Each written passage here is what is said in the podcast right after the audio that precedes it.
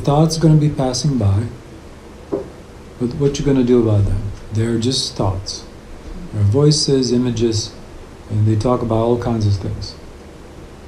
There's not much you can do about it. It's like they're going to keep doing their thing, and it's just a matter of your positioning how to save yourself about that.